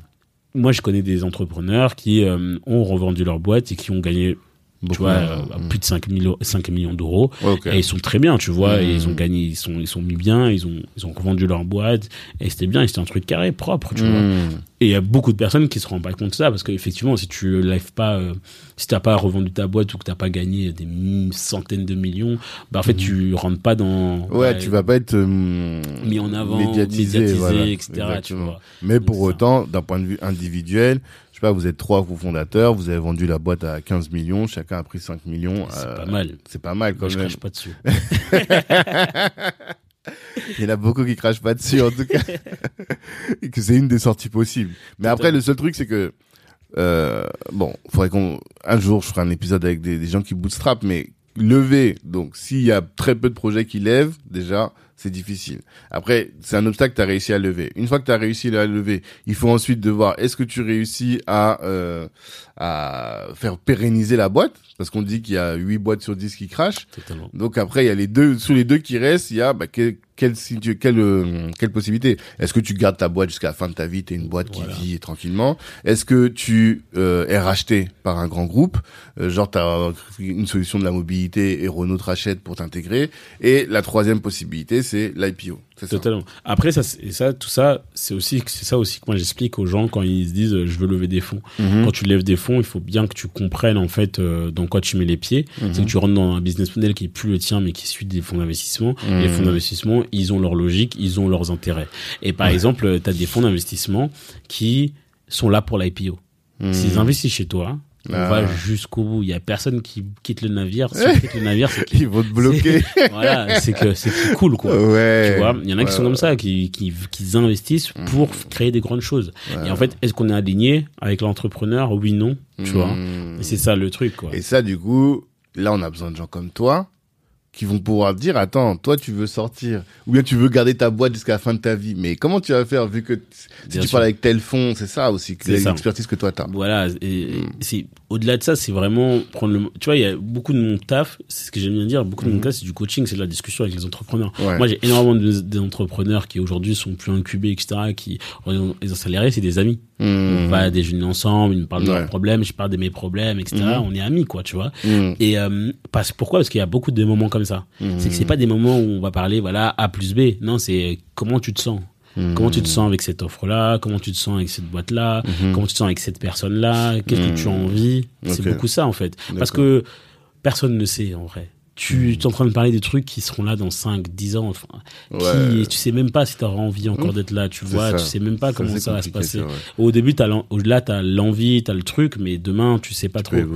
Et donc c'est beaucoup, on, on se rend pas compte, hein, beaucoup de personnes qui se disent euh, ouais je veux faire mon business plan, euh, j'ai été chez mon comptable, etc. Mm. Mais c'est rien à voir avec tout ça. hein. Ouais. Tu vois quand je t'ai parlé des trois raisons, à aucun moment je t'ai parlé du business plan. hein.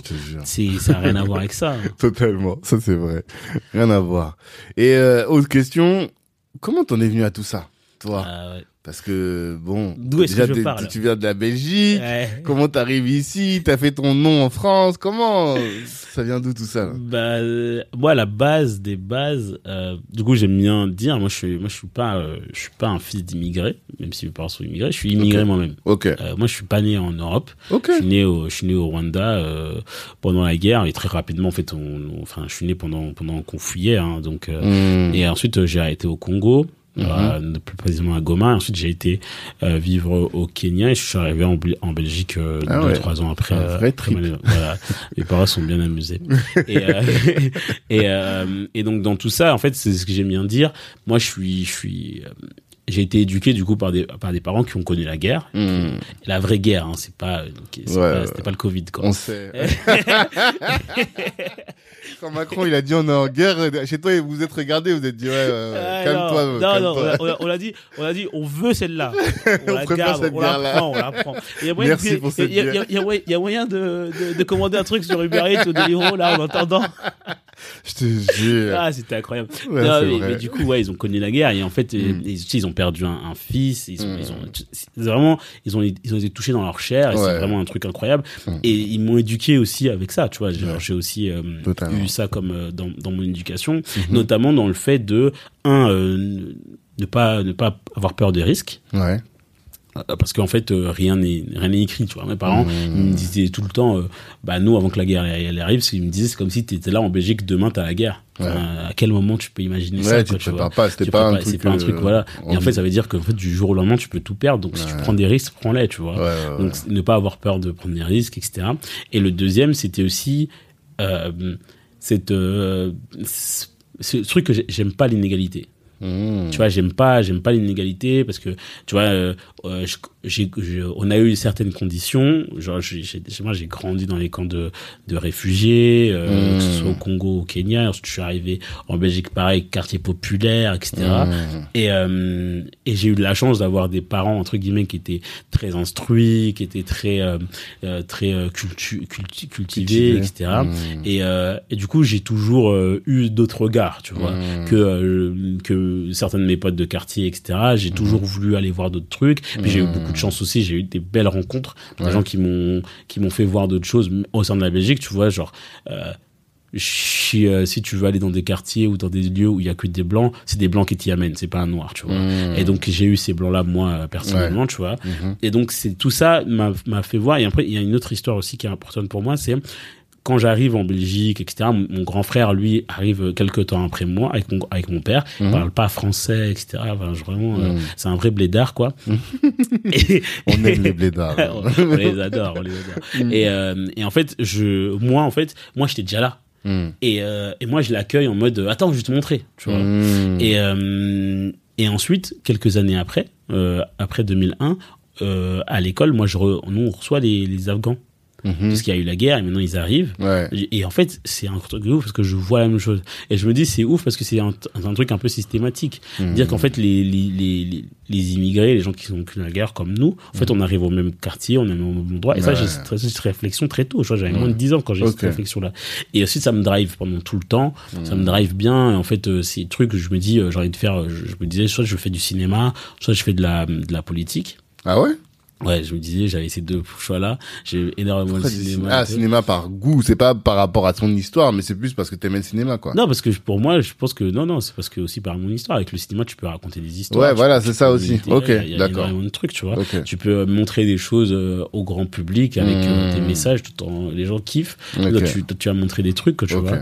Et euh, et ensuite, je voyage en je voyais, je- moi, je savais pas trop en fait ce que je voulais faire. Je, Mhm. je savais pas que je voulais faire de la politique. Mhm. Je savais que j'aimais bien l'histoire, l'économie, euh, tout ça, tout ça. Mm. Et j'ai euh, un jour, je voyage en Éthiopie où où euh, je suis avec mon oncle, etc. Et un gars qui est journaliste qui me Mhm. dit, bah, à qui on parle et qui me raconte des histoires de politique. J'adore, j'adore. Je Mhm. vraiment, je suis en kiff. Ouais. Et je lui demande, enfin, je sais pas comment, mais je, lui demande qu'est-ce qu'il a fait comme étude. Et je demande aussi à mon oncle. Enfin, on parle un peu de ça avec mon oncle. Et mon oncle me dit, ben lui, il a fait de la, il a fait sciences politiques, ou il a fait Mhm. économie, je crois. Et puis lui, il me dit- mais le journaliste me dit, moi, j'ai fait sciences politiques. Et il me dit Mhm. pourquoi? Parce que il y a de l'économie, il y a de l'histoire, il y a de tout. Et je dis, waouh, c'est trop bien en fait, tu vois. Mm. Et en rentrant en Belgique, je fais un, une porte ouverte d'une école de cinéma en. Belgique. Et euh, c'est un truc de ouf parce que je vois, il y a que des vieux. Genre, euh, Mm. bon, à l'époque, j'ai moins de 20 ans, mais pour moi, les gens qui étaient là, ils avaient vu 28, presque 30 et tout. Pour moi, c'était des vieux. des Ouais, vieux. Pour moi, c'était des vieux. Donc, euh, comment je me verrais aujourd'hui C'est ça, c'est ça, quand les gens viennent te dire, Incroyable. monsieur, Oh, monsieur, monsieur. monsieur, tu dis, ah ouais, non, c'est moi chaud. aussi. et, et du coup, et je vois ça et je leur demande, mais pourquoi vous êtes aussi vieux à venir là Ils me disent, Mm. bah, parce qu'on a fait des trucs avant. Parce que le cinéma, c'est pas stable, il faut faire des Mm. études avant, etc. Et du coup, je me dis, bon, peut-être que je vais faire un autre, euh, un autre parcours. Et du coup, je me dis que je vais faire du, ciné, du euh, sciences politiques. J'arrive à Bruxelles, enfin, je, je fais euh, à l'ULB sciences politiques, mais en fait, en parallèle, en fait, je me rends compte en faisant sciences politiques, ça arrive à beaucoup de gens qu'en fait, je, je kiffe pas. C'est pas que j'ai, en fait, j'ai- j'aime pas parce que déjà en Belgique, on t'apprend, ça c'est très, euh, c'est pas comme en, France où la science politique, c'est tu peux devenir, en fait, quand tu fais de la politique carriériste, tu peux devenir président. Mm. En Belgique, tu deviens pas président, tu deviens Ouais, premier il y ministre.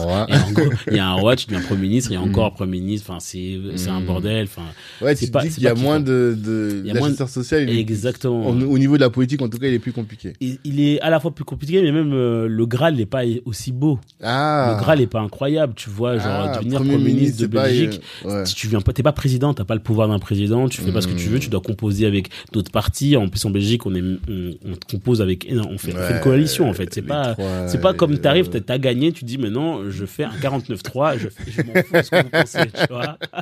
Là, c'est très, très actu, là, ce que tu racontes. Et en fait, il, il est là, c'est c'est pas comme ça. Ouais. Du coup, euh, T'as l'envie. pas de pouvoir. T'as Voilà, l'impression- exactement. T'as moins de pouvoir, en tout Totalement. cas. Surtout même quand tu gagnes les élections en Belgique, tu peux ne pas gouverner.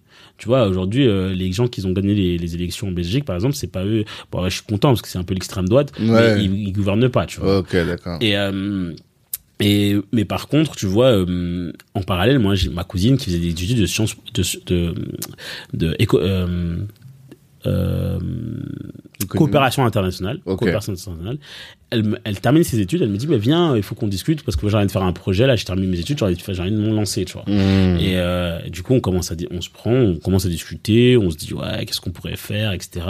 Et en fait, on commence à, à repartir sur ces sur ces sujets-là de de- d'inégalité, surtout que elle, sa thèse de fin d'année, c'était de dire qu'en fait, euh, ça fait elle a fait de la coopération internationale et à la fin elle dit ben en fait la coopération internationale et l'aide au développement ne fonctionnent pas. Hmm. Ça fait 70 ans qu'on parle d'aide au développement de pays en voie de développement et ils le sont toujours. Pourquoi? Hmm.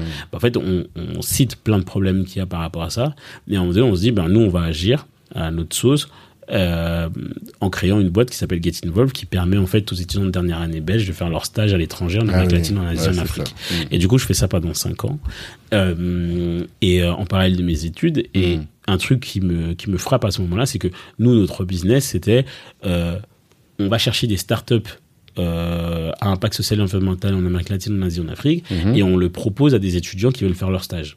Donc au lieu de faire ton stage soit en, ici, en, soit en Belgique, soit de le faire Tu vas- en Amérique, en Mm. Australie, là où tu as envie de kiffer, c'est normal. Ouais, tu ouais. vois. Bah, Tu on va vas dans des zones à on impact, va- On va, dans d'autres zones- où tu n'aurais pas euh, eu l'idée d'aller. Et, euh, et en plus, tu as un impact quand tu vas travailler là-bas. Tu, tu peux avoir un impact direct parce que c'est des startups à impact. Et en plus de ça, tu es vraiment en train d'aider des entrepreneurs. Quoi, tu vois. Et en fait, nous, on, on, se, on, on était aussi contre tout ce qui était euh, le volontourisme, tu vois, le, Mm. le fait de dire euh, à des, des jeunes, euh, de dire, ouais, tu vas aller euh, donner des cours de français Ouais. à un enfant euh, au Guatemala, Mm. alors que euh, ici, en Europe, on on te laisserait même pas euh, être euh, en maternelle ou en crèche. C'est un truc de ouf. Ouais, Tu vois, donc Hmm. euh, c'était un peu ça l'idée. T'as des Mm. compétences en marketing, t'as- t'es en dernière année euh, de, de Ouais, tu viens pour te former. Voilà, et du coup, du coup, t'es pertinent, tu vois. À la fois t'apprends, mais à la fois tu, tu donnes, quoi, tu vois. Hmm. Et euh, du coup, on a fait ça. Et le truc qui était ouf, c'est qu'on devait aller chercher en fait des, ben, en fait notre asset. On devait aller chercher notre notre Des notre- boîtes. ouais, des boîtes. Hmm. Et du coup, on est rentré dans ce monde entrepreneurial. Mm. Et moi, en fait, c'est ça qui m'a, ça a été comme Ouais. une explosion en fait pour moi. Mm. Genre le, les entrepreneurs, tu vois, discuter avec eux, échanger, voir leurs problématiques, essayer de les aider. Des fois, en fait, au début, on se disait bon, on va vous envoyer des des, des, des stagiaires. Mais après, à un moment donné, on se dit bah, attends, attends, mais nous, on connaît cette personne-là qui pourrait t'aider sur tel problème dont tu m'as parlé, etc., etc. T'as Et du fait, réseau. Exactement. Ouais. Et en fait, euh, ça, un, ça te crée du réseau parce que des Ouais. fois, on en avait tout simplement pas. Mais aussi, des fois, on se dit juste, euh, bah, on, on a entendu cette personne qui parlait de ça. Bah, on va juste aller lui parler parce que nous, on est en Europe, par exemple, tu vois. Du coup, on va dire, eh, euh, eh, oh, on fait ça, on a cet entrepreneur. Est-ce que c'est pas envie d'aller lui parler? Bon, Mm. généralement, il disait non. Mais il y en Mhm. avait qui disaient oui, et ça changeait tout, en fait. Hmm. Et donc, c'est ça, en fait, qui a fait en sorte que je rentre dans le monde entrepreneurial.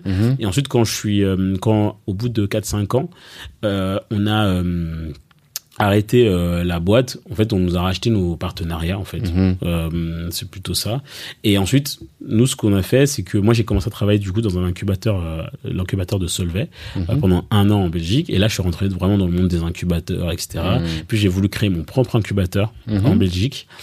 Euh, qui s'appelait Dream Guardians, gros up à mes potes de de Wow Coworking, qui était un coworking où en fait les gars nous ont dit bah en fait on est on est venu chez eux, on Mhm. leur a expliqué ce qu'on voulait faire, un, un incubateur pour les entrepreneurs qui étaient un peu éloignés du monde entrepreneurial, etc. Et les mecs, ils ont dit, ben, vous venez euh, gratos, euh, vos incubés, ils viennent euh, faire leurs réunions ici, etc. Et tout. Enfin, c'était incroyable. Hmm. Du coup, on a fait ça jusqu'à ce que un gars qu'on connaît tous aujourd'hui, qu'on déteste, qui est le Covid, est arrivé. Ouais.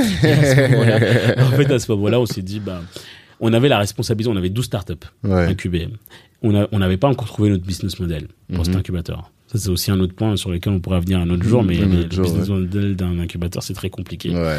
Et en fait, euh, ouais, alors, du coup, là, on s'est dit, ben, écoute, euh, on sait pas euh, ce qui va devenir ce Covid. Tu vois, ma mère, elle travaille dans le, dans le corps médical. Euh, qu'elle nous dit elle-même, elle sait pas, etc. On a la Mhm. responsabilité de ces ent- des entrepreneurs là. On Mhm. connaît l'écosystème belge. Il est très, voilà, il est très amical, etc. Du coup, on se dit, ben, on a soit le choix d'essayer de continuer avec eux, ou soit de les repositionner aujourd'hui dans d'autres incubateurs qui sont beaucoup plus solides. où on sait que là aujourd'hui, si on demande, il y aura un oui direct ou euh, le faire et après demain les gens disent ah mais non on savait pas mais non nous aussi maintenant on a des problèmes tu vois. Mmh, du coup c'est ce qu'on a fait tout simplement. Mmh. et, euh, et du coup pendant le Covid moi c'était vraiment le meilleur moment de ma vie parce il y a que trop de gens qui me disent ça. ouais moi c'était vraiment le meilleur moment de ma vie parce que j'ai pu me dire euh, parce que j'étais quelqu'un qui était toujours dans la course Mhm. et là j'ai pu m'arrêter Ouais. et je m'arrêtais en me disant que les autres aussi s'arrêtent parce qu'avant je pouvais pas parce que je me dis mais les autres ils continuent à ça, courir le monde continue Ouais, et toi t'es là. ouais, ouais, Exactement. ouais. Et donc là, j'ai vraiment pu me poser et me dire, ok, qu'est-ce que j'ai envie de faire? Mmh. Et la, la réponse était, ben, j'ai envie de continuer dans le game de, de la startup, etc.